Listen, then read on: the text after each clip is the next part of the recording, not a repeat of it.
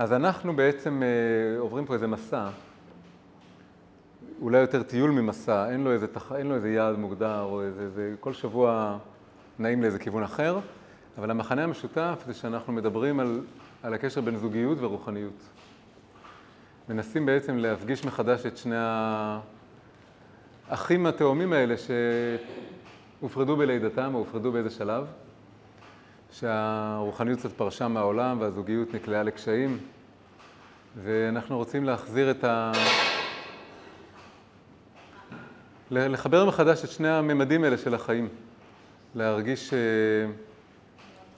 שהזוגיות שלנו לא נפרדת מהחיפוש הרוחני שלנו, מהמסע הרוחני שלנו, וגם להפך, שהמסע הרוחני הוא הולך ביחד עם החיפוש אחרי אהבה, אחרי זוגיות. אחד הפירושים הכי יפים שהמילה אהבה בעצמה, היא רומזת לביטוי אור הקדוש ברוך הוא. אהבה זה שהרגע שזה מסוגל להופיע בעולם, להתעורר פתאום, ששני אנשים שהם אה, בגוף אחר והם נבדלים, הם יכולים להמשיך משיכה וקרבה. אהבה בכלל, אהבה זה גם יכול להיות אהבה של חברים, אהבה של הורים וילדים. כל הרגע שזה שנקרא אהבה, היכולת שלו להופיע זה ממש האור של הקדוש ברוך הוא. יש, דוד המלך אומר, כי יושב בחושך, השם אור לי. אם אני יושב בחושך, השם הוא אור. נקרא אור אין סוף בקבלה. הדבר הראשון שהוא בורא זה אור, כי ככה הוא מתגלה במציאות. והוא מה שמאיר, והאור של הקדוש ברוך הוא זה ראשי תיבות האהבה. אז למרות שתמיד מדגישים שנגיד בעבודת השם, ואפשר להגיד גם בזוגיות, אז יש אה, שתי כנפיים. יש כנף אחת של אהבה, נקרא כנף ימין, ויש אה, כנף של יראה, שזה הכנף של השמאל. והקשר עם הקדוש ברוך הוא, האהבה זה מה שיוצר את הקרבה בינינו, והיראה זה מה שמזכיר את המרחק בינינו, שהוא גם מרכיב מאוד חשוב מעבודת השם. גם בזוגיות זה ככה. זה היה קצת הנושא של פעם שעברה, שדיברנו על קנאה, ודיברנו על אש בזוגיות, אז דיברנו על זה שיש גם ערך להרגיש את ה... את המרחק בינינו, את הנבדלות בינינו ואת הרצון גם שהמרחק הזה לא יהפוך להיות ניתוק. היראה זה לפעמים גם לא, לא פחד, לא מפחדים נגיד מהקדוש ברוך הוא, לא מפחדים מהבן זוג, אלא פשוט יש פחד של לא נאבד את האהבה, שהאהבה לא תתקלקל. אז יש שתי כנפיים, אבל, אבל ברור שהכנף הראשונה היא לא סתם ראשונה, זה הכנף של האהבה. גם בתכונות של הקדוש ברוך הוא, אהבה ויראה צריכות אחת את השנייה, אבל הוא מתחיל לבנות את העולם, לברוא את העולם בחסד. עולם חסד ייבנה. היום הראשון של בריאת העולם זה יום של חסד, זה קודם כל אהבה. אחרי זה מביאים את היראה, מביאים את הדין, מביאים את הצמצומים, את הגבולות, אבל מתחילים באהבה, אף על פי שהיא לא מאוזנת עם מה שצריך להתחיל את הכל. אז הרגש הזה המיוחד של האהבה, של המשיכה, הוא באיזשהו מקום הדבק של היקום, הדבק של, ה... של העולם. זה אפילו גם פילוסופים בעת העתיקה אמרו את זה. שיש שני כוחות במציאות, יש כוח של קירוב וכוח של פירוד, והכוח של הקירוב הוא מה שמדביק את העולם, כן? הטבע, אנחנו יודעים היום שהגלקסיות מתרחקות אחת מהשנייה, הולכות ומתרחקות, היקום מתפשט, אז המצב הטבעי הוא שהדברים מתרחקים אחד מהשני. אבל מה שמדביק את זה בכל זאת ביחד, מדביק כמו גם האדם דבק בחווה אשתו, זה בעצם הכוח של האהבה, וזה הכוח של, ה... של הקדוש ברוך הוא, להראות שיש פה אחדות מעבר לפירוד, ויש שורש משותף לכל המציאות, וזה הכל הכל הכל מתחיל ומתבטא בחיים שלנו, ביכולת שלנו לבנות זוגיות אחת עם בן אדם אחד, למרות שזה אחרי זה נהיה המפתח והשער לקשר טוב עם החברים שלנו, לקשר טוב עם הילדים שלנו, לקשר טוב עם האנשים שאנחנו עובדים איתם, אבל זה הכל הכל מתחיל מקשר בין איש ואישה. למה אנחנו, איך אנחנו יודעים את זה? כי כל האנושות כל מערכות, כל רשת מערכות היחסים של כל המיליארדים של בני האדם, זה הכל מתחיל מאיש ואישה, מאדם וחווה בגן עדן. ואם אם, אם את הדבר הזה מצליחים לפצח, מצליחים לפתור אותו, לא רק לדבר דיבורים על אהבה קוסמית, אהבה אוניברסלית, ואהבה לעמים אחרים, ואהבה לאדם באשר הוא אדם, וכל מיני משפטים כאלה וסיסמאות, היכולת לתרגם את זה ממש לדבר הכי אמיתי שאי אפשר לברוח ממנו, לקשר הכי אינטימי, הכי חשוף, הכי ממשי, של להיות עם בן אדם ספציפי אחר, ולא עם כל האחרים, שזה האתגר הגדול, דווקא ככה אני מצליח ל, ל, ל, ל, ל, לעשות את, ה, את ההדבקה הקטנה, שהיא אחרי זה המפתח, להדביק את כל שאר הקשרים הקיימים. עם עוד כל מיני אנשים, ידידים וידידות ומכרים ומכרות והורים וילדים וכן הלאה. עכשיו אנחנו לא, אנחנו יצא ככה, שאיך שקבענו לזה לימי חמישי והגענו למפגש השלישי ואנחנו יום לפני ראש השנה. אנחנו בעצם עכשיו, ביום האחרון, כן, היממה היהודית מתחילה בשקיעה, אז אנחנו לפני לא הרבה זמן נכנסנו ליום האחרון של תשפ"ג. אז קודם כל, מה שלא הספקתם לעשות תשפ"ג, אז יש לכם את ה-24 שעות הקרובות, קצת פחות. אני קודם כל מדבר לעצמי, יש הרבה מאוד דברים שלא הספקתי, ואני צריך להספיק אותם עד כניסת שבת מחר, כניסת החג, כניסת ראש השנה.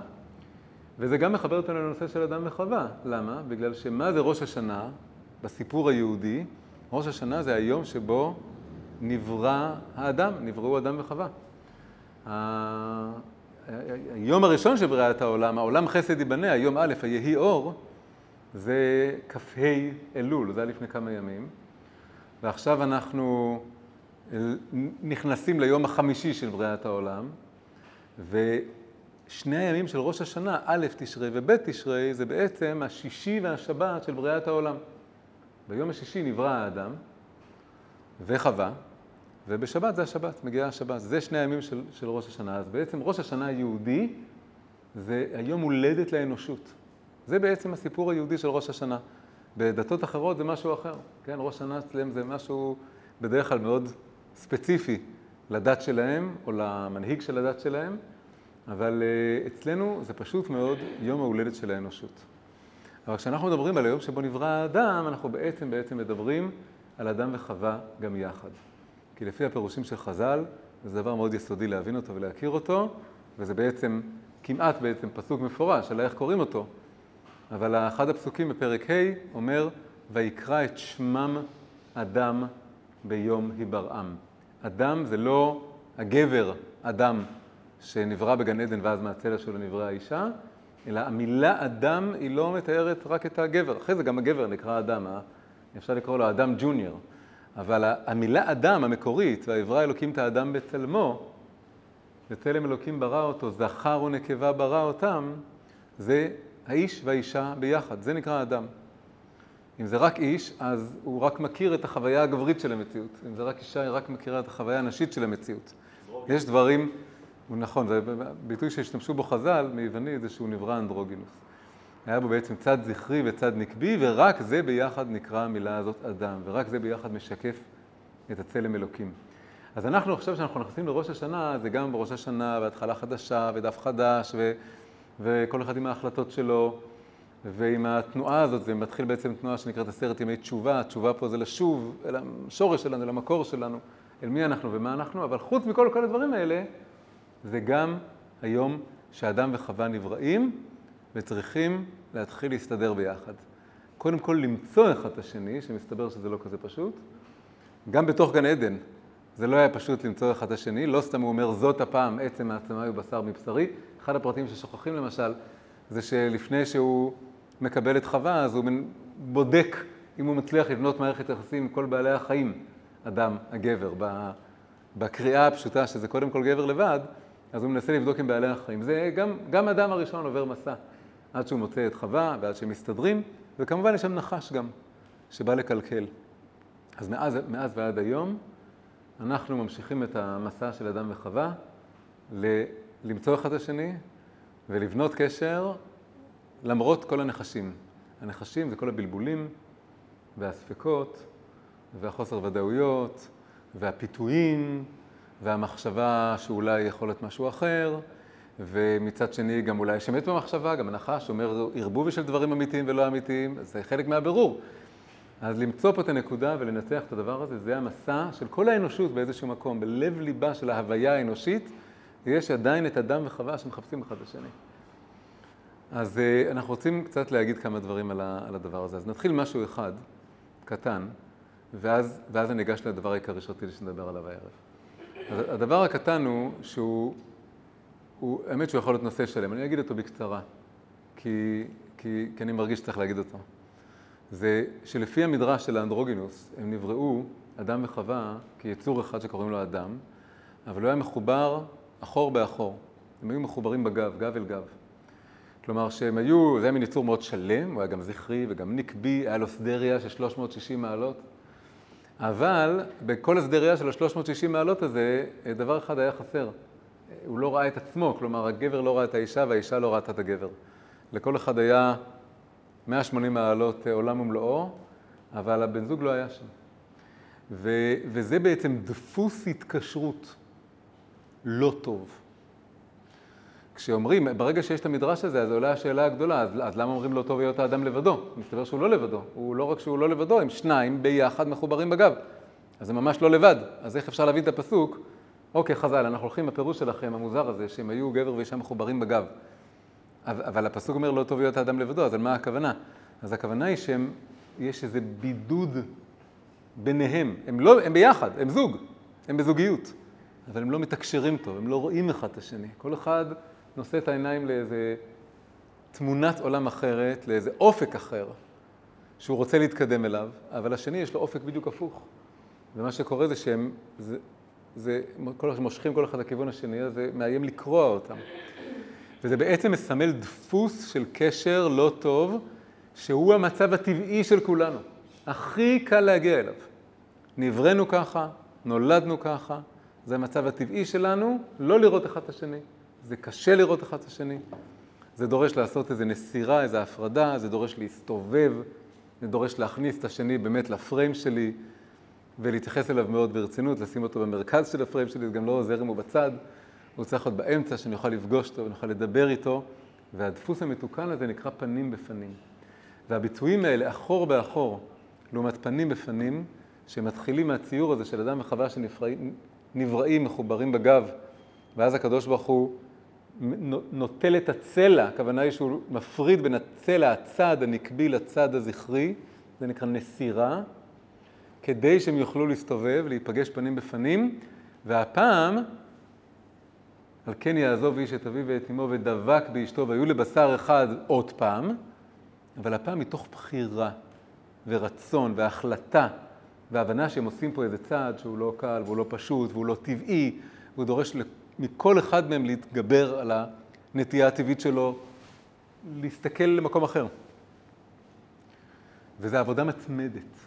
העבודה של לזוז מדפוס של אחור באחור לדפוס של פנים בפנים, ובעצם לקיים, זה פסוק שנאמר, אומרים אותו עכשיו באלול, יום יום בתפילה, במזמור תהילים, לקיים את, כמו שביחס לקדוש ברוך הוא, לקיים את פניך השם אבקש. לבקש את הפנים של הקדוש ברוך הוא, אז יש גם לבקש את הפנים של, ה... של הזולת, של הבן אדם השני, פנים בפנים. אני צריך להביא את הפנים שלי, כלומר את המודעות שלי, את התשומת לב שלי, את הפנימיות שלי, באמת להיות שם, ואני צריך לבקש את הפנים של האדם השני. וזה המחול של החיים הזוגיים. וזה מתחיל מלחפש את הבן זוג, וזה ממשיך בתוך הזוגיות עצמה, לשים לב שאנחנו לא שוקעים לדפוס של אחור באחור, שזה בעצם דפוס של לעשות דברים כלאחר יד, באוטומטיות. כלאחר יד זה שאני מזיז משהו ככה, הוא לא מעניין אותי. אם הוא מעניין אותי, אני בא עם הפנים של היד. אם הוא לא מעניין אותי, אני בא אליו עם האחור של היד, כלאחר יד. אז כשהקשר נהיה באוטומט, אז זה נקרא אחור באחור. וזה דבר טבעי. לא צריך לכעוס על עצמנו שזה קורה לנו. זה דבר הכי... זה בסך הכל לחזור למצב המוכר. אבל המצב הטבעי זה לא המצב הטוב. כל הציור הזה, שהם נבראים בצורה אחת, אבל הקשר ביניהם מתחיל להתעורר ולהגיע להפריה הדדית אמיתית. רק פנים בפנים זה בא להראות לנו עד כמה בנייה של זוגיות, כמו שאמרתי, זה הדבק של, הגלקסיות מתרחקות, גם האנשים מתרחקים. הנטייה הטבעית שלנו זה להתרחק, עם כמה שאומרים שהאדם הוא חיה חברתית. הוא חיה חברתית בגלל שיש הרבה צרכים. אבל, אבל כשזה מגיע למשהו שתובע ממני שינוי, אז תמיד הנטייה שלי לברוח מהדבר הזה. והתיקון של הבריחה זה, זה בחירה, אותן אותיות. התיקון של הבריחה זה בחירה, כל פעם מחדש להיות כאן, ולא לברוח, ולא להתנצח, שזה דפוס קלאסי של אחור באחור, שמתחילים להתנצח אחד עם השני, ולהוכיח אחד את השני. מה זה בעצם אחור באחור? זה המשפט האחרון, כי באמת הנושא שאני רוצה לדבר עליו הוא קצת שונה, אבל זו הקדמה מאוד טובה. אחור, מה זה בכלל אחור? אמרתי שפנים זה המודעות שלי, התשומת לב שלי, שאני נמצא ואני נוכח, אני מפנה את עצמי, אני נותן פניות לאדם השני, זה פנים. אחור זה בדיוק הפוך. אחור זה מה שאני לא שם לב, לא משגיח, זורק, משליך למחסן האחורי, לחדר האחורי, אני אומר, יום אחד אני אתקן את זה. הצד האחורי שלי זה כל הדברים שלא מתוקנים אצלי. הצדדים הקטנוניים, והצדדים הביקורתיים, והצדדים שמאשימים אחרים, והצדדים ש... שבורחים מה... מה... מה... להתפנות אל, ה... אל העבודה האמיתית שאני צריך לעשות. אז מה זה אומר אחור באחור? אחור באחור, בגרסה הכי קיצונית של זה, כשלוקחים את זה לקצה, זה שכל צד, הוא בדיוק התכונות הלא טובות אצלו, נטפלות לתכונות הלא טובות של האדם השני. לא רק השתקפות, זה, זה דפוס כזה שבה המקום הלא מתוקן אצלי, הלא בוגר, הלא מפותח, הוא לא רק משתקף, אני, אני נטפל לצד הלא מתוקן של האדם השני. מכיוון שאני עכשיו לא עסוק בעבודה של לתקן את עצמי ולפתח את עצמי, אז, אני, אז, אז, אני, אז אני בעצם קצת הלכתי לישון, ואז נשאר הצדדים הקטנוניים, הילדותיים, האנוכיים שלי. הם ערניים. עכשיו, מה הם עושים? הם, הם, הם לא מחפשים את הטוב באדם השני, כי מה זה עוזר? מה, זה, מה הכיף בזה? הרבה יותר כיף, הרבה יותר קל להיתפס למה לא בסדר אצלו. ואז הצד שלא בסדר אצלי, הצד שלא עובד על עצמו, נטפל לכל הדברים שהצד השני במקרה כרגע לא מתוקן בהם. כאילו, לא כן. ואז, ואז כן, ואז אתה, ואז אתה פוטר את עצמך מלעבוד על עצמך. פנים בפנים, זה אומר שכל אחד יש לו את הפנים שלו. זה אומר שאני מחובר לפנים שלי, כלומר, אני מתחיל לעבוד מתוך ה... אני תופס את עצמי כיצור פעיל, פועל, בוחר, משנה. אה, יש בי דברים, יש לי צד אחורי לא מתוקן, אוקיי, אז אני צריך להתחיל לתקן אותו, לשים לב. אני, אגב, אני צריך את האדם השני שיראה לי מה קורה מאחוריי. אני לא יכול לראות מה קורה מאחוריי. לא משנה כמה אני אסתובב, אני אף פעם לא אראה מה קורה מאחוריי. אבל, אבל הבן זוג מראה לי מה קורה מאחוריי, אז אני יכול דווקא להשתמש בקשר איתו כדי להתחיל לשים לב למה לא מתוקן אצלי ולעבוד על זה. ככל שאני עובד על זה, אני מתחבר לצד של הפנים שלי, עוד פעם, הצד שמתפנה ועובד ובוחר ו- ו- ועובד על עצמו, אני יכול להתחיל גם לחפש את הטוב באדם השני ולהיות הרבה יותר סלחן לצדדים אצלו שלא מתוקנים בגלל שאני פתאום מרגיש כמה קשה זה לשנות את התכונות הרעות שלך. אם אני לא עובד על התכונות הרעות שלי, אז נורא קל לי להיטפל לתכונות הרעות של מישהו אחר. ואם אתה ולעבור- במטרה לטפח ולא לתקן, אשריך. אם- אם- אתה בא ממקום של לטפח את הבן זוג שלך ולא לתקן אה, כן.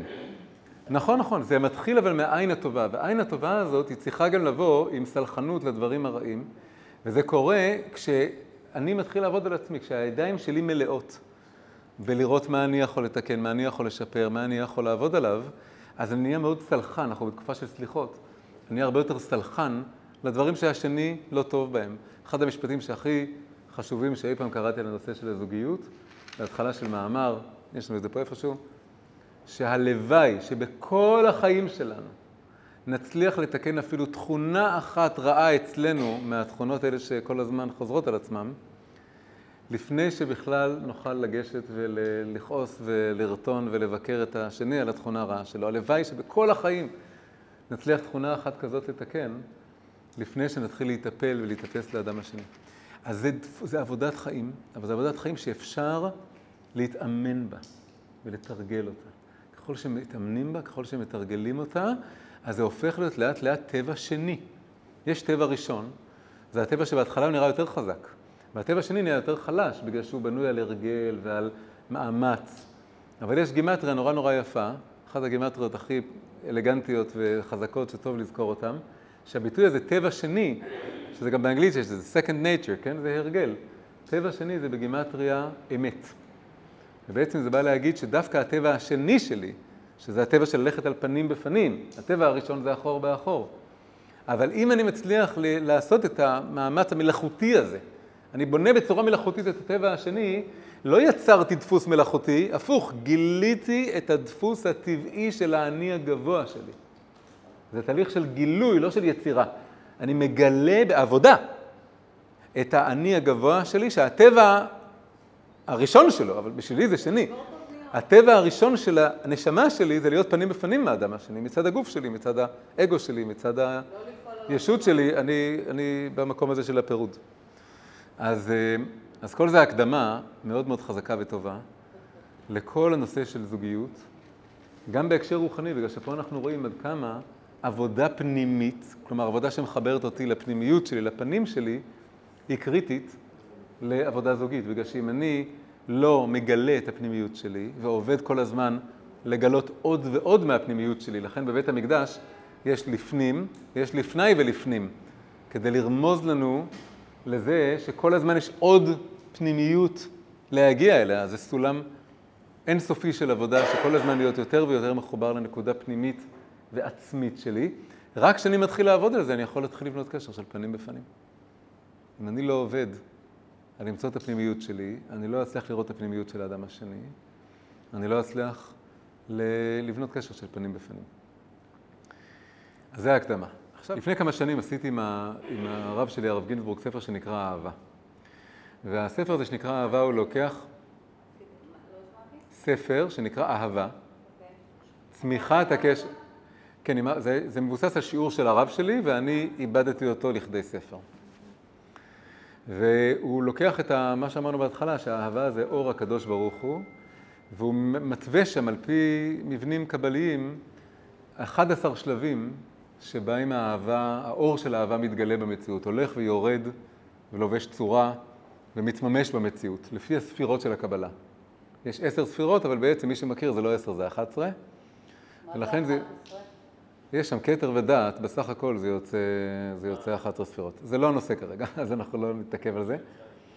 אבל, אה, אבל יוצא שזה 11 שלבים של, שבהם האהבה לאט לאט מפציעה ומופיעה. ומה שאני רוצה עכשיו זה שנעבור בקצרה על ארבעת השלבים הראשונים. ארבעת השלבים הראשונים זה בעצם השלבים הכי חשובים למציאת בן זוג. אז מישהו, הרוב בהערכה גסה, עוד לא מצאו את הבן זוג האחד שלהם בוודאות לכל החיים. אז זה ודאי נוגע להם.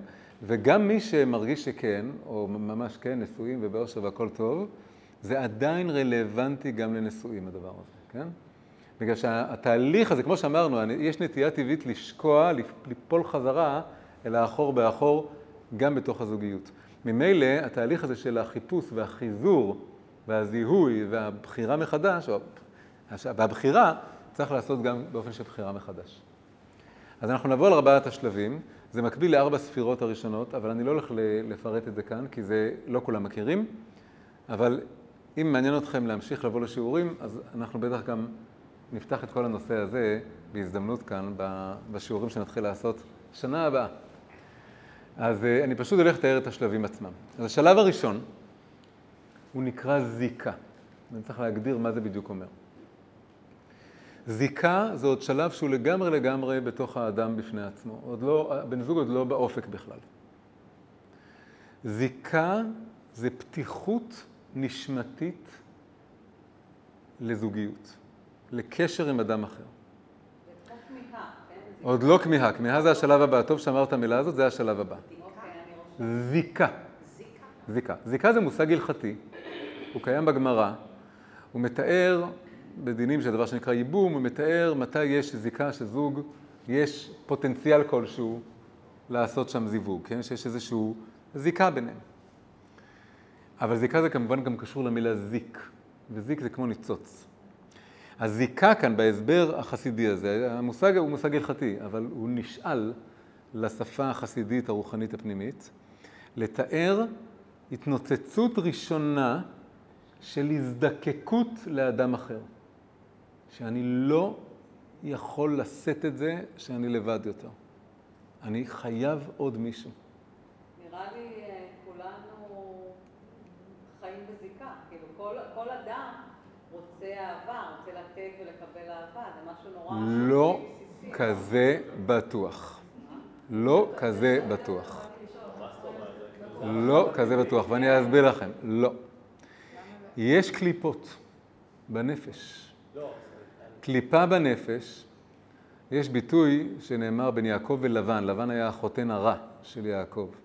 מתישהו שם הוא לוקח את הכבשים, הוא מחלק אותם, יעקב לוקח את הכבשים, ומופיע שם ביטוי שאחרי זה בקבלה וחסידות הוא נהיה מושג רוחני מאוד גדול, שכתוב שם, והיו הקשורים ליעקב והעטופים ללבן. ההסבר שם שיש כבשים שלא רצו להזדווג, הם נקראים עטופים. יש כבשים שרצו להזדווג והם נקראים קשורים, הם רוצים קשר. ואת העטופים הוא נותן ללבן, ואת הקשורים הוא לוקח, הם הולכים ליעקב.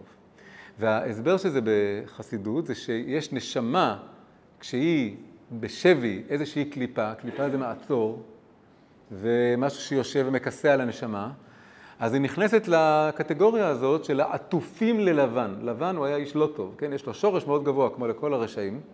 השורש שלו זה נקרא בלובן העליון, הוא יכול להיות צדיק מאוד גדול כשהוא יחזור בתשובה. אבל כרגע הוא במצב לא טוב, ובמצב הלא טוב הזה הוא עטוף. כשאותו עטוף נפתח, אז הוא יכול להיות וואו. אבל הוא האבא של רחל ולאה, הוא, הוא איש גדול, כן? אבל כרגע הוא בקליפה. אז הקליפה הזאת זה שהוא, זה נקרא מצב עטוף בנפש. מצב עטוף זה מצב שיכול להיות שנדמה לי שאני רוצה זוגיות. מה, כולם, מי לא רוצה אהבה? מי לא רוצה זוגיות? נדמה. אבל כשרואים ובודקים ומסתכלים ורואים איפה האדם באמת מונח, רואים שמשהו אצלו לא באמת רוצה, לא באמת החליט עד הסוף שהוא באמת רוצה להתחתן. זה בא לידי ביטוי למשל בזה שהוא ייכנס לקשרים, אבל הוא כל הזמן יהיה, מה שנקרא יושב על הגדר, רגל פה, רגל שם. הוא לא באמת יהיה, יתמסר לדבר הזה. עכשיו היום זה נהיה הנורמה, זה נהיה הדפוס של כל העולם מאז, מאז שנות ה-60, זה נהיה בעצם הדבר הזה. כל הדבר הזה שנקרא חברות, זה דבר שאנחנו ביחד, אבל, אבל עוד לא לגמרי החלטנו, אז כל אחד עם, ה, עם האופציה, עם האופציות. אז, אז, אז זה מעצים את זה, אז זה מעצים את זה, אבל, זה, אבל עדיין כל אחד צריך לשאול את עצמו בנפש, האם אני בתוך הקליפה הזאת של ה... ביחד אבל לא ביחד, חצי ביחד, חצי לחוד, כל הזמן עם הפוזל הצידה, כל הזמן עם האקזיט, כל הזמן עם הרגל בחוץ, וזה בעצם מצב עטוף, למרות שלכאורה הוא מחפש והוא רוצה והוא שם, לכאורה. זה מחזיר למה שאמרת בהתחלה, על העבודה הפנימית שכל אחד נכון. צריך לעשות, ואז זה בעצם מסיר את הקליפות. אתה נכון, נכון, נכון. נכון. הקליפה, לא מסירים אותה בפטיש, זה לא אגוז כזה, זה, היא נופלת, כן, לפ, לפעמים, תלוי בעצם בקליפה, תלוי בעצם בקליפה, לפעמים צריך קצת ביטוש זה נקרא, אבל הרבה פעמים הכי טוב, הכי, הגישה הכי אה, חיובית בוא נגיד, זה הרבה אור, ריבוי אור. מעט מן האור הוא דוחה הרבה מן החושך. אבל זה המצב של הקליפה. הזיקה זה שזה מתעורר לי הזדקקות אמיתית וצורך אמיתי בעוד בן זוג. ואני מרגיש שאני אני, אני רוצה להיות בצד של הקשורים ליעקב, לא בצד של העטופים ללבן. אני רוצה להיות בצד שבאמת מחפש את הקשר, ובלי זה אני לא שלם. אני חצי בן אדם, ככה זה נקרא בלשון הזוהר, פלג גופה. כן? אני חצי בן אדם, ולהרגיש את זה, מי שלא מרגיש את זה, מי שמרגיש שאני מצוין לי, אני טוב לי עם עצמי, אני self-sufficient, אני מלא מעצמי, אני זה, אז זה, זה עטופים ללבן, זה לא, אז הזיקה לא התעוררה שם. יכול להיות שהוא אומר, הוא אומר לעצמו, אם זה יבוא, זיקה, ועכשיו זה, הדבר הזה קורה בספירות כאן, אני בכל זאת אגיד את זה בקצרה, זה הספירה שנקראת ספירת הכתר. הכתר זה הספירה של הלא מודע, העל מודע זה נקרא. זה בעומק הנשמה שלי, זה משהו שהוא אפילו לא מודע בהכרח. לכן גם יכול להיות שבמודע אני מרגיש שאני מאוד זקוק ומחפש. אבל העובדה היא שקשר אחרי קשר אני מחבל בו והורס אותו. משהו בי, כשזה מגיע לרגע האמת, אז או שאני מפחד, או שאני מקלקל, או שאני מתנכר, או שאני מתקרר. כל מיני דברים, אגב, זה הדבר הכי טבעי בעולם, ההתקר- ההתקררות הזאת, כי זה נהיה אמיתי. כי זה נהיה אמיתי, כי דורשים ממני לשבור את הקליפות שבהם אני עטוף בתוך עצמי בגולם שלי. אז לכן זה מאיים, זה, זה, זה, זה, חייבים לדעת לזהות את זה. הפחד ממחויבות הוא הפחד מ, מ, מ, של הגולם, של, הזחל להפוך לפרפר. ואגב, כשזחל, כשילד אה, מדמיין, זחל הופך לפרפר, אני ככה חשבתי שהייתי ילד, וככה גורמים בסרטים המצוירים, שיש זחל חמוד עם מלא רגליים, ואז הוא נכנס לגולם, ואז צומחות לו כנפיים, והוא ממריא אותו זחל, רק עם כנפיים. אבל מי שקצת לומד אה, ביולוגיה יודע שזה לא מה שקורה שם. הזחל מתפרק לגורמים, הוא, הוא, הוא נרקב לגמרי, הוא, הוא, הוא, הוא, הוא חיה חדשה לגמרי הפרפר. זה אותו דבר, זה אותו רצף, זה אותו אחד, הגולם, הזחל הזה הפך לפרפר הזה. אבל בדרך הוא היה צריך להתעיין בין יש ליש. וכדי להפוך מרווק לנשוי, יש צד, וזו הסיבה שברגע האמת זה מבהיל עד, עד מוות, כי משהו צריך למות פה קצת. אני, אני הקודם שלי צריך קצת למות. יש שאלה קלאסית, זה היה במפגש של ט"ו באב. למה בגמרא מסכת גיטין קודמת למסכת קידושין? חידה בת אלפי שנים. למה מסכת גיטין באה לפני מסכת קידושין? מה ההיגיון? אני קודם מתגרש ואז מתחתן? למה זה בנוי ככה? כל כך מוזר. ויש הרבה הסברים לזה, אבל ההסבר הכי יפה, הכי פשוט, הכי נוגע לנו, זה שכדי להתחתן צריך להתגרש מעצמך. צריך להתגרש מהדימוי שלך כרווק שקידשת, שנתפסת אליו. אתה נשוי לו, בלי שאתה שם לב. אתה נשוי לדימוי שלך כרווק חופשי. ואתה חייב להתגרש מזה, זה הזחל שמתפרק בתוך הגולם. ואז הוא יכול להיות פרפר ולעוף כזוג. הפרפר חי בשביל למצוא זוגיות, אפרופו מחול, מחול הטבע. אגב, עכשיו אנחנו אומרים שביום חמישי של בריאת העולם זה היום של כל העופות והדגים והחרקים. זאת אומרת, כל מחול הזיווג, הוא מתחיל כבר ביום החמישי, הוא מתחיל עכשיו, כן? אחרי זה ביום הראשון של ראש השנה זה כבר חיות היבשה וזה אדם וחווה. אבל מחול הזיווג הוא כבר ביום החמישי של בריאת העולם, כבר כל ה-the birds and the bees, מה שנקרא, כן? זה כבר ביום החמישי, העולם מתחיל להיות שוקק זיווגים. יש, הפרו ורבו נאמר לדגים ולעופות ביום החמישי פעם ראשונה, אח, כברכה, כי זה לא ציווי. גם לעופות? ו... מה? רק לדגים? בכל מקרה זה שם ביום הזה. אז, אז, אז הפרייה ורבייה זה, זה, זה כוח בטבע, שגם בטבע החיות עוברות את זה באיזושהי צורה. אז כל שכן לנו, שאנחנו, זה כבר סיפור אחר לגמרי. אז הזיקה כאן זה תהליך בעומק הלא מודע להשתחרר כמו מאיזה, לפעמים זה אפילו מעין נדר לא מודע שאדם עושה עם עצמו. היום יש, יש נושא שלם בתורה נדרים, קשה לדעת מה עושים עם זה היום, כי כבר מי נודר היום? כבר כל כך יהודים התרגלו להגיד, בכל הבטחה להגיד בלי נדר, כדי לא להסתבך עם כל הדבר הזה שנקרא נדרים. אבל מה עושים עם נושא שלם בתורה שנקרא נדרים? אז אחד ההסברים, בחסידות לוקחת כל הנושאים האלה שכבר כאילו לא רלוונטיים, ו- ו- ו- ומפשיטה אותם, שהם יהיו רוחניים. ונדר זה מעצור נפשי, שגזרתי על עצמי באופן לא מודע. ואני חייב לפעמים עזרה של מישהו אחר, כמו אין חבוש מתיר עצמו מבית האסורים, אז גם אדם מתיר נדרים של מישהו אחר, צריך שמישהו יתיר לי את הנדר. אני צריך לדבר עם מישהו, שיעזור לי. להתיר איזה נדר, נדר זה כמו נזר, נזר זה שאני נזיר, התנזרתי, הצטגרתי, נזר זה גם כמו כתר.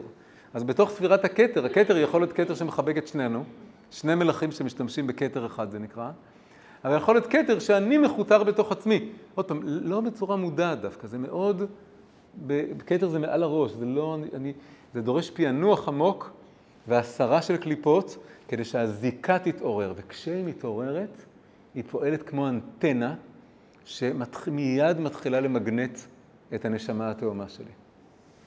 זאת אומרת, יכול להיות שאני עכשיו שנים בזבזתי במצב הזה, אבל זה לא משנה. בגלל שרק עכשיו, כשאני זיקה, מתנצח כמו איזה אנטנה קבורה. וברגע שפותחים את זה, היה פעם מדע בדיוני כזה, שאיזה חייזרים באים, והם עוזרים לבני אדם, לאיש מערות, הם עוזרים לו להתפתח, וכדי שהם יוכלו לדעת מתי הוא יתפתח, מבחינתם מה זה התפתחות, כשהוא יגיע לירח. כשהאיש מערות הזה יגיע לירח, אז אנחנו רוצים עוד פעם לבדוק מה שלמה. אז מה הם עשו? הם קברו משהו, קברו איזה אנטנה בירח. אז ברגע שהאדם מגיע לירח והוא חופר, הוא מוצא את האנטנה, ואז זה מאותת לחייזרים שהאיש מהערות ההוא, הוא הגיע, ל... הוא הגיע ל... לירח. אז אפשר להתחיל לדבר איתו. כאילו, אפשר להתחיל, הוא גילה, להתחיל לצאת, מה, לצאת מה, מהאיש שלו, שנקרא כדור הארץ. אז אותו דבר כאן, כדור הארץ פה זה כמו הכוכב של הרווקות שלי, אני בפלנטה שלי, ואני איש מערות.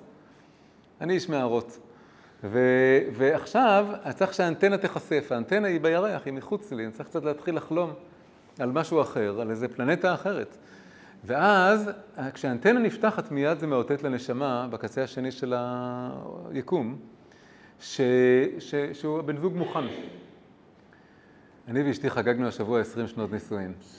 ו, וכששחזרנו, עוד הרבה לפני, אבל כשהכרנו, ושחזרנו, איפה היינו בשלוש שנים שקדמו לנישואין, מצאנו המון המון הקבלות. מה קרה לי שלוש שנים לפני הנישואין, מה קרה לה, ו... כן, כן, אז עכשיו, זה מאוד ברור לנו שהיה, כאילו, כאילו זה כמו אנטנות כאלה שהן כאילו מושכות אחת את השנייה, כן? זה מאוד מאוד, ממש כאילו חזק. בפשטות, הדבר הכי חזק זה שבדיוק באותו זמן שהיא, היא, זה זיווג שני עבורה, בזמן שהיא התגרשה, אני התחלתי לחזור בתשובה. אחרי שלוש שנים כבר הייתי בשל להתחתן. אז, זה ממש קרה במקביל, זה אותם שלוש שנים. מה? לא, היא, היא לא הייתה, היא הייתה דתייה. והיא התגרשה, והיא אומרת, ואז חיכיתי שתחזור בתשובה, כמו שהיא אומרת, כן? לקח לך שלוש שנים, אז אני שלוש שנים חיכיתי. אני חיכיתי שהיא, כן, כן. אז, אז ברגע שהזיקה מתעוררת, היא כבר מתחילה, כי אני מתחיל לשדר בעצם, אני מתחיל לשדר פתיחות ולא סגירות. עכשיו, ברור שאפשר להימשך לאנשים סגורים, וזה משיכה הרסנית, זה אומר שגם משהו בזיקה שלי אולי. אם אני נמשך כל הזמן, כמו פרפר לאש, דיברנו על פרפרים, אם אני כל הזמן כפרפר לאש, אז כנראה שאולי גם הזיקה אצלי, אולי גם, גם, יכול להיות שאני אומר לעצמי, אני, הזיקה שלי כבר בוערת ונוצצת ומאותתת באנטנות בכל הכוח. אבל מה לעשות שהוא דפוק, לא מוכן, לא פתוח לשום דבר, ואני כל הזמן נמשך לאיזה אחד כזה שלא רוצה. אז תשאל את עצמך אם כמה, אולי הוא משקף לך גם משהו אצלך. כל הנקודה של הפנים בפנים זה שזה, זולת מתחיל להיות מראה שלך. שאתה, כל מה שאתה רואה, אתה שואל, רגע, אולי זה קיים גם בי? כן, אולי אצלי זה קטן. אחד הדברים ש, שהבעל שם טוב מסביר על העזר כנגדו, שהזולת הוא המראה שלך, שמראים לך תכונות לא טובות אצל אחרים, כדי, רק מסיבה אחת, כדי לשקף לך שזה נמצא אצלך, אלא אם כך, אתה רואה את זה בשוויון נפש, ואז אתה, יכול להיות שאתה שליח שלו באמת לעזור לו. אבל אם אתה, אם זה מפריע לך, אם זה לא מפריע לך, יכול להיות שאתה באמת שליח שלו. אבל אם זה מציק לך, אז זה כנראה קיים גם בך. עכשיו, יכול להיות שאצלך זה הרבה יותר בקטן. בדיוק בגלל זה הראו לך את זה בזכוכית מגדלת. מראים את זה בזכוכית מגדלת, מראים לך מישהו שיש לו בעיה מאוד מאוד גדולה, שאצלך זה קיים מאוד בקטן, אבל, אבל הראו לך את זה, או תקעו אותך מול זה, כדי שאתה תתקן את החלק שלך. אתה לא צריך לתקן את הבעיה הענקית שלו, אתה צריך לתקן את הבעיה הקטנה שלך. אז אם אני רואה שמישהו, שאני נמשך לאנשים שהם לא בנויים לקשר או לא פתוחים לקשר, זה מה לשקף לי שאני כנראה נמשך בכיוון הלא נכון, מה שאני עושה לא נכון. אז בכל מקרה, הזיקה פה זה רק האנטנה, זה רק השלב הראשון מהארבעה שאני רוצה לעבור עליהם עכשיו. שלב שני, זה נקרא כמיהה. כמיהה זה כבר לגמרי במודע. כמיהה זה עבודה, פנימית, שמחה. צמאה לך נפשי, קמה לך בשרי, בארץ צייה ועייף בלי מים. ככה שר דוד המלך לקדוש ברוך הוא. כמיהה זה סוג של אה, השתוקקות. השתוקקות מודעת, למצוא, עכשיו שימו לב כאן, זה דבר מאוד מעניין.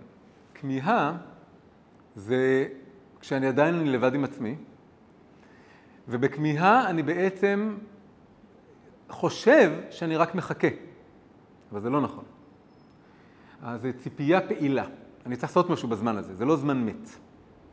בזמן שאני כמה למצוא את הבן זוג שלי, אני צריך לשאול את עצמי כמה וכמה שאלות מאוד גדולות. ויכול להיות שאני צריך למצוא בן אדם שיעזור לי בזה. אני צריך לשאול את עצמי, מה זה זוגיות?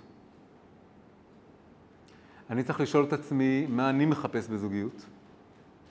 מה התכונות שחשובות לי בבן אדם אחר? מה אני מוכן להקריב בשביל זוגיות? הכמיהה זה, השל... זה התקופה שבה אני מכין את עצמי להיות בן הזוג העתידי של הבן זוג העתידי שלי. אני מכין את עצמי להיות בן הזוג שלו. אני רוצה להיות אדם ראוי בשבילו. זה בסדר גמור, בשלב הכמיהה, לפנטז, לחלום על אדם מושלם. על אדם הכי טוב בעולם. למה זה בסדר? אחרי זה יגיע שלב הפשרות. אבל בשלב הראשון זה מאוד טוב. למה זה מאוד טוב? זה נורא מפתיע אנשים. זה מאוד טוב כי זה עוזר לי לכוון את עצמי למה אני רוצה, וזה עוזר לי בעיקר לכוון את עצמי להיות ראוי לאדם המושלם הזה. וזה החלק הקשה. לפנטז על הנסיך והנסיכה זה קל. אבל אם אני רוצה נסיכה, אני צריך להיות נסיך. ואם אני רוצה נסיך, אני צריך להיות נסיכה. אני רוצה להיות ראוי לאדם המושלם הזה. אז לצייר את האדם המושלם זה טוב, אבל רק כמנוף שאני רוצה להיות בתנועה מתמדת של השתלמות כדי להיות ראוי לאדם השני הזה. זה הכמיהה. הכמיהה זה, זה להשתוקק בצורה פעילה ולרצות כבר לפגוש אותו ולראות מי הוא יהיה ואיך הוא יהיה ולרצות להיות האדם הכי מעניין, מצחיק, כיפי, מוכשר, מגוון, חכם, שיהיה הבן זוג שלו. אני בונה את עצמי, אני, אני, כאילו תמיד אומרים, אני רוצה להיות 100%. אני לא רוצה, אני רוצה להיות 50% של משהו שעוד לא קיים, אבל את ה-50% אני רוצה להיות 100% עד כמה שאני יכול. לא, אז אמרתי, אני, אני לקחתי את הנטייה הטבעית שלי לחלום על מה אני רוצה לקבל, וניסיתי להגיד שאפשר להשתמש בה כמנוף לשאלה מה אני יכול לתת. כשאני חולם על הבן זוג האידיאלי שאני רוצה שיהיה לי, אני חולם אני רוצה לקבל, אני רוצה לקבל, כזה בן הזוג. ואם אני משתמש בזה, רגע, עכשיו אני צריך להיות הבן זוג של הבן אדם הזה, הוא לא הולך להסתפק בכל אחד. הוא רוצה איזה אחד שהוא, יהיה לו כיף איתו ויהיה לו... אז אני מתחיל למנף את זה למה אני יכול לתת לו, ומה אני יכול להביא לו, מה אני יכול להביא לזוגיות. כן, זה כבר שלב... אה, נכון. אז, אה, אז זה בשלב הכמיהה. הכמיהה גם היא בכל מיני ערוצים וצורות, גם בצורה טבעית וגם בצורה רוחנית או מיסטית, היא עוזרת להתקרב, היא עוזרת לחדד. והדגש כאן הוא שאני כרגע חולם ומנסח לעצמי מה זה בכלל זוגיות. אם אני אומר לעצמי, אני אגלה מה זה זוגיות כשיהיה לי בן זוג, אז אני מפספס זמן יקר של עבודה והתכוננות. גם הזמן שאני בין, שאני בין דייט לדייט, או בין בן אדם שניסיתי ולא הלך לבן אדם הבא, זה לא תקופה מתה, זה לא רק אז מתי יבוא הבן אדם הבא, זו תקופה שבה אני אה, יכול לקדם את עצמי, לתפוס את עצמי, להעשיר את החיים שלי ולבנות דברים שאני יכול לתת לאדם השני. אז זוהי הכמיהה שהיא בעצם כמיהה מאוד פעילה. זה לא רק דבר שאני חווה אותו, זה דבר שאני ממנף את הרגש הזה לאיזושהי התפתחות לקראת הבן זוג. זה נקרא ספירת החוכמה, מי שזה מעניין אותו. בתוך המילה חוכמה יש את המילה כמה, כמיה, כן? השורש של כמיהה. זה נמצא זה השלוש האותיות האחרונות של המילה חוכמה. הדבר הבא, השלב הבא, זה נקרא משיכה. משיכה זה משיכה. המילה משיכה בעידן שלנו נורא נורא רודדה. רודדה למילה, למשיכה במובן הכי חיצוני של המילה. משיכה זה משיכה פיזית, משיכה מינית, שסתם ככה אומרים את המילה משיכה היום. אבל משיכה זה כמובן מילה הרבה יותר רחבה ממנה. ומשיכה זה גם משיכה רוחנית. ובחסידות יש מושג חשוב שנקרא משיכת הלב, גם בעצות לזוגות, נשים שיוצאים בדייטים. אז תמיד שואלים, הדבר, שזה קשור גם למה ששאלת מקודם, אורלי. משיכת הלב זה דבר טבעי שאני מרגיש אותו. האם אתה מרגיש משיכת הלב? פעם אחת הרבי מלובביץ', היה לו את המזכיר שלו, שהיה הרבה שנים מזכיר שלו, רב גורונר, וכשהוא היה צעיר עוד מאוד, אז הוא היה בפגישות שמחפשים אה, הבחורים והבחורות להיפגש. והוא נפגש עם איזה מישהי, והוא שאל את הרבי אם היא מתאימה לו. הרבי זה הרבי, האדמו"ר. שאל אותו אם מתאימה לו. אז הוא אמר לו ככה, הוא אמר לו, לדעת אם מתאימה לך זה אני לא יכול לדעת, אבא שלך לא יכול לדעת, אמא שלך לא יכולה לדעת, ואפילו השכל שלך לא יכול לדעת. זה רק אם יש לך משיכת הלב, אתה יכול לדעת. עד כדי כך, כן, זה נשמע הכי רומנטי כאילו בעולם, אבל רומנטי במובן של כאילו הגישה הרומנטית למציאות, אבל ככה הרבי לובביץ' היה מסוגל להגיד לו את הדבר הזה. המשיכת הלב זה דבר שהוא מאוד עדין ופנימי. המשיכה הגופנית היא לפעמים אפילו מבלבלת שם.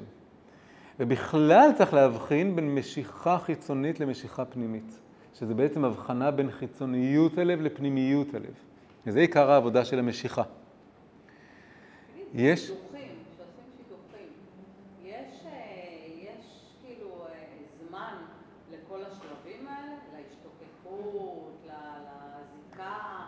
כל הנושא הזה, הנושא הזה של שידוכים בעולם החרדי הוא, אה, הוא נורא נורא תלוי זרם, יש המון המון אה, גישות בזה.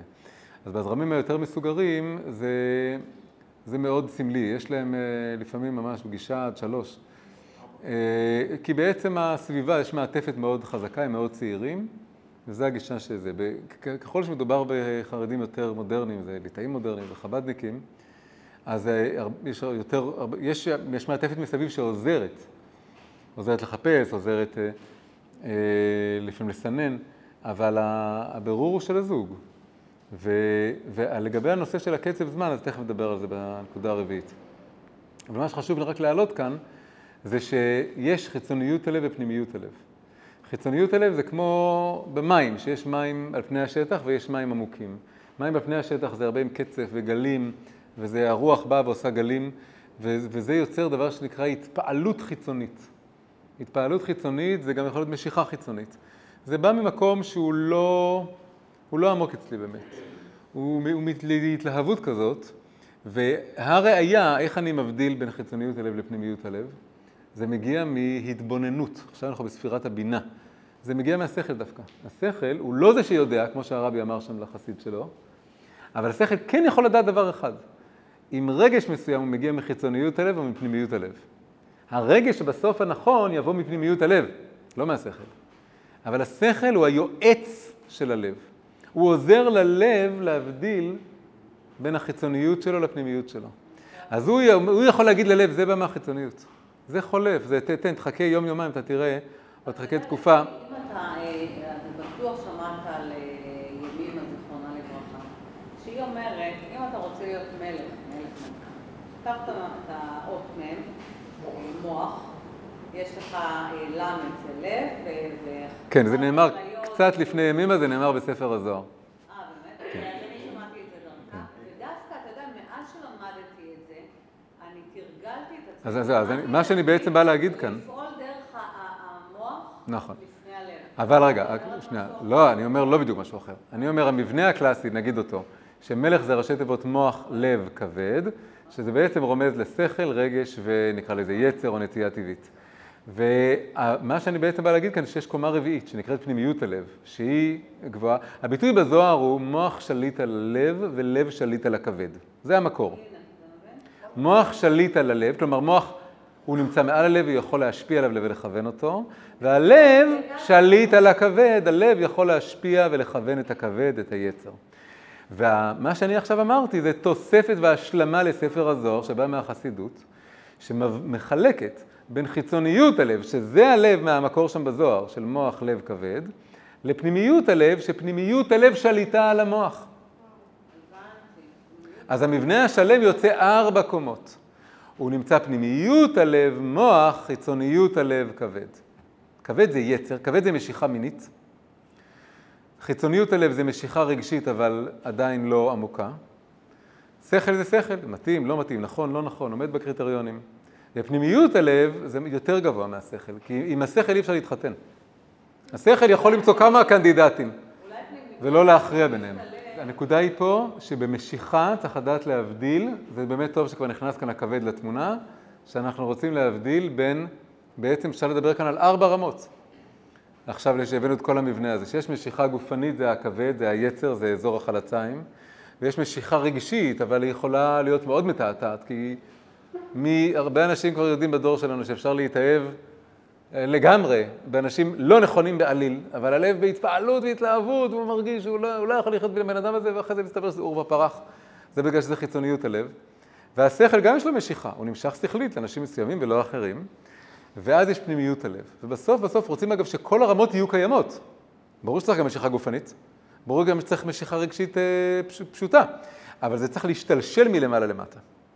זה צריך בפנימיות הלב, זו הנקודה הכי עמוקה כאן, והיא מאירה לשכל את הדרך. בגלל שהשכל לבד הוא לא מספיק, הוא חייב את הניצוץ ש- שיוצר כאן את הדבקות.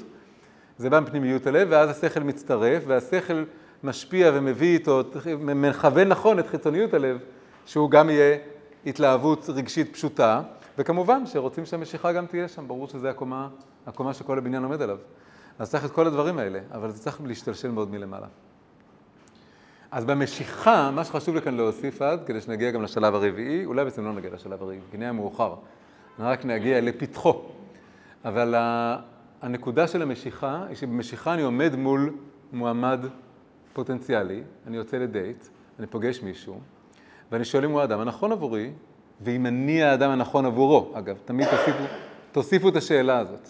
באופן כללי, יש שלוש שאלות לשאול, שמחפשים התאמה זוגית. שאלה ראשונה והטבעית, זה האם הבן אדם הזה מתאים לי? מתאים לי, לא מתאים לי, זורם איתי, לא זורם איתי, הולך איתי, לא הולך איתי. שאלה שנייה, זה האם אני מתאים לו. היא לא שאלה שבאופן טבעי בהכרח שואלים אותה, אבל היא שאלה מאוד מאוד חשובה, יכולה מאוד מאוד לחדד. לפעמים אני רואה שהוא מתאים לי, אבל אוקיי, יש עוד אנשים שמתאימים לי. אבל בואנה, אני גם מה זה מתאים לו? אני, אני, אני יכול, יש לי לתת לו מה שהוא צריך. והשאלה השלישית זה אם שנינו מתאימים לקדוש ברוך הוא. אם זה עושה, זה נקרא נחת רוח לקדוש ברוך הוא. וזו שאלה, כן, השכינה ביניהם, זה דיברנו הרבה, מי שהיה בכל השיעורים יודע. אז, אז, אז זה החיפוש של ההתאמה כאן, הבירור כאן הוא האם המשיכה, מאיפה באה המשיכה. האם יש משיכה, האם זה משיכה, משיכת הלב, משיכת פנימיות הלב. ויש, זה המחול והבירור, שכמובן זה צריך להיות הדדי. אי אפשר לאנוס, ואי אפשר לכפות, וזה חייב להיות הדדי. ואם צד אחד לא רוצה, אז מה שנקרא לא יעזור בית דין ואין מה לכפות עליו. כן לפעמים יכול להיות מצב שאדם לא יודע מה הוא רוצה, הוא מבולבל, ואם הצד השני יש לו מספיק אה, צלילות וודאות, הוא יכול בשקט מוחלט להגיד לאדם השני, אני, אני יודע שזה הדבר הנכון, והשני יכול לקבל את זה, זה גם יכול להיות. היו דברים מעולם. שצד אחד אומר לצד השני, אבל הצד השני עדיין צריך להסכים לזה. צריך להיות הסכמת הלב, יש כל מיני צורות של החלטה. וצריך לכל פחות איזושהי הסכמה, הסכמה ללכת על, ה, על האינטואיציה של האדם השני, אבל יכולה להיות הסכמה אמיתית. אחד הדברים הכי חשובים, שגם לי היה, אני עכשיו בנוסטלגיה של ה-20 שנה שלי, אחד הדברים שכשאני ואשתי יצאנו אחד עם השני, אז, אה, אז אחד הדברים שדיברנו עליהם בשלב די מוקדם, היה שאנחנו, שאנחנו, חשוב לנו שזה יהיה בצורה שאני מציע לה נישואין והיא חושבת על זה ועונה ולא באותו רגע. ואנחנו לא רוצים להיקלע לנישואין בשיחה משותפת שבו קצת נשענים אחד על השני. כי לא, לא זוכר אפילו מאיפה באה לי המחשבה הזאת או ההבנה הזאת, אבל היה לי את ההבנה שאני לא רוצה שיהיה לי שום צורה של להאשים את ה... שאם יהיה לנו קשה, אם וכשיהיה לנו קשה בחיי הנישואין שלנו, שיהיה בי איזה צד אפילו הכי קטן, שקצת מאשים אותה, שהיא כאילו סחפה אותי לזה, או נסחפנו אחד עם השני. שכאילו נגיע לזה ואז אז מתחתנים. וזה היה לנו איזה מין בהירות כזאת, שכל אחד מקבל את ההחלטה לבד. ואני באמת קיבלתי את ההחלטה לבד לגמרי, לא נשענתי כאילו לצד השני בכלום. ו, ו, ואמרתי לזה, ו, וזה היה כבר מוסכם לנו שלא יהיה את התשובה באותו רגע, כמו שעושים, היום כבר כולם כבר מצלמים, ואם חבר לצלם, זה הכי תמיד פלא בעיניי. ולא יודע, אולי נדמה לי, אולי מעמידים את החצובה. אבל בכל מקרה, הדבר הזה, או שעושים את זה בפומבי, או דברים כאלה, כן? אבל ממש הפוך מזה, בגלל שיהיה פה איזה משהו שזה כל אחד בעצמו צריך להגיע לזה, הסכמה כאן, זה המשיכה הדדית. בכל מקרה, המשיכה, עכשיו, זה דבר נורא חשוב, בכמיהה נורא דיברתי שמותר לפנטז על בן זוג מושלם, ובלבד שזה מניע אותי להיות בהשתלמות לקראתו. בשלב של המשיכה הכל מתהפך. אין מושלם. אין מושלם. הרב שטיינזל, זיכרונו לברכה, יהודי מאוד יקר, חשוב, נפטר לפני שלוש שנים. אז אחד המשפטים החזקים שלו שקראתי ממנו לאחרונה, זה שהוא דיבר עם אה, אחד התלמידים שלו, הוא אמר שהוא יוצא עם מישהי נפלאה והיא מקסימה וחמודה, ממש מרגיש שזה זה, והם עוד מעט סוגרים. והוא הקשיב לו, והוא אמר, אבל מה, מה הגיבנת שלה? אז אמר לו, מה? הוא אומר, לכל אחד יש גיבנת, מה הגיבנת שלה? כן, עדיף לדעת את זה, עדיף לדעת את זה מההתחלה, לראות את זה מההתחלה. יש לה גיבנת. אין אדם מושלם, לכל אחד יש גיבנת. והדבר הכי חשוב לזכור, זה שמתחתנים עם הדברים האלה, ובינינו, גם, גם לי יש גיבנת. וגם אני רציתי להיות איזה מין בן זוג אידיאלי לבן זוג האידיאלי שלי, אבל אני הצלחתי להיות הבן זוג האידיאלי, זה לא הצלחתי. יש לי עוד בעיות ויש לי עוד... והנקודה היא כאן היא באמת לבחור את אוסף המעלות והחסרונות שאיתו אני רוצה לתת למסע החיים. וברוך השם, איזה פלא, איזה נס שהוא מוכן לסבול את החסרונות שלי, שזה דבר לא מובן מאליו בכלל. רק, רק על זה צריך עוד אסיר תודה יום-יום, שמצאתי מישהו שמוכן לסבול את המגרעות שלי, בגלל שמי יודע, מי היה יכול לסבול אותם לאורך זמן. אבל אם מצאתי אחד כזה, אז אני ודאי שאני יכול לסבול אותם, ולהזכיר את המשפט הזה שהלוואי שכל החיים אני אתקן משהו אחד בתוכי, ואז אני יכול לסלוח על כל הדבר הזה. אז פה המטרה היא דווקא להיות באין מושלם, אין מושלם, אין מושלם. והאם אני יודע בוודאות שזה זה? ברור שלא. עכשיו אני כבר מגיע לשלב הרביעי. כי המשיכה זאת לא ההחלטה, המשיכה זה לזהות שיש את המשיכה. משיכת פנימיות הלב, שמשתלשלת ל... שהשכל מסכים שהיא פנימית ולא חיצונית, ו... ו... ויש גם משיכה גופנית, או לפחות, או לפחות אין דחייה, אין רתיעה. כי גם משיכה גופנית זה לא סתם בתחתית הסולם פה, ברמה של אמרנו מוח לב כבד, או פנימיות לב, מוח לב כבד. זה שהמשיכה הגופנית היא דבר נורא מתעתע. הוא דבר שככל שמכירים ובונים קשר הוא משתנה לגמרי. יש אנשים שברגע הראשון יכולים לראות לא מושכים בכלל, זו עצה נורא חשובה, שלא לא לפסול מהרגע הראשון בגלל הדבר הזה, ואני ראיתי את זה בכל מיני צורות בחיים שלי, משתנה מהקצה אל הקצה, מהקצה אל הקצה ממש. שחבר שלי, שהוא נפגש עם מישהי, והוא אומר, אבל אני לא, קשה לי עם המראה שלה, אני לא יכול, היא לא יפה בעיניי, מה אני יכול לעשות? אני, זה כל כך עוצר אותי. עד שלילה אחד, אחרי שיחה נורא ארוכה, הוא פתאום מסתכל עליי, ופתאום היא נראתה לו האישה הכי יפה בעולם. וזה נשאר מאז עד היום. וזה זה דברים שקורים, אז לכן זה לא סתם. בכל מקרה, הזיהוי של המשיכה כאן זה שלב המשיכה. מה השלב הרביעי? אל תשאיר אותנו. על זה. השלב הרביעי זה כבר בעצם, זה נקרא התקשרות. זה בעצם, זה בעצם החתונה, כן. נפשו קשורה בנפשו, לקשור את החיים שלנו זה בזו. זה השלב של ללכת על זה. זה נקרא ספירת הדעת. האדם ידע את חווה אשתו. אבל זה נקרא ספירת הדעת, אבל זה לא בדיוק דעת, כי זה לא בדיוק ידיעה. דעת זה בא מהכתר, הכתר זה אמונה, דיברנו על זיקה, אבל כתר זה קודם כל אמונה. הכתר זה הנשמה של הדעת, והנשמה של הידיעה כאן זה שזה בעצם זה אמונה. ההתקשרות זה הנכונות לקפוץ למים. מתוך זה שבדבר... זה הולך ככה, זה בנוי על זה שיש לי קצת ידיעה והיא עטופה בהרבה מאוד אי ידיעה. ועם התשלובת הזאת של ידיעה שעטופה בהרבה אי ידיעה, אני קופץ למים. כל הדימוי של לקפוץ למים, הוא מזכיר לנו שהרב הלא ידוע על הידוע. עכשיו, יש לדבר הזה השלכה מאוד גדולה על השאלה כמה זמן צריך לחכות. צריך לחכות בשביל לדעת. עכשיו, זה כמובן דבר נורא נורא אישי. תלוי. תלוי הרבה דברים. אבל ברגע שמבינים שחתונה היא קצת ידיעה שמוקפת בהרבה אי ידיעה, ומפנימים את זה, וזה לא סתם שבחתונה היהודית, ברגע החופה, הפנים של הכלה מכוסים, והחתן לא רואה אותה, זה התחיל מרבקה אימנו, שהיא פגשה את, את יצחק, אז היא כיסתה את הפנים שלה, כדי שהוא לא יחשוב שהוא כבר מכיר אותה. אתה מתחתן איתי, אבל אל תחשוב שאתה כבר מכיר אותי.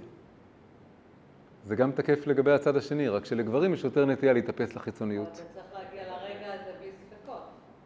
לדעת אז כל המעמד, כל הנקודת מבט של החתן בחתונה, ואם תראי חתונה חסידית, זה ממש מכסה.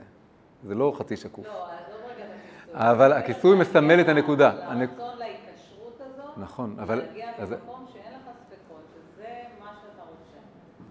אז זהו, אז זה בדיוק מה שאני בא להגיד, זה לא בדיוק, זה אין ספקות, יחד עם זה שאין ידיעה גם.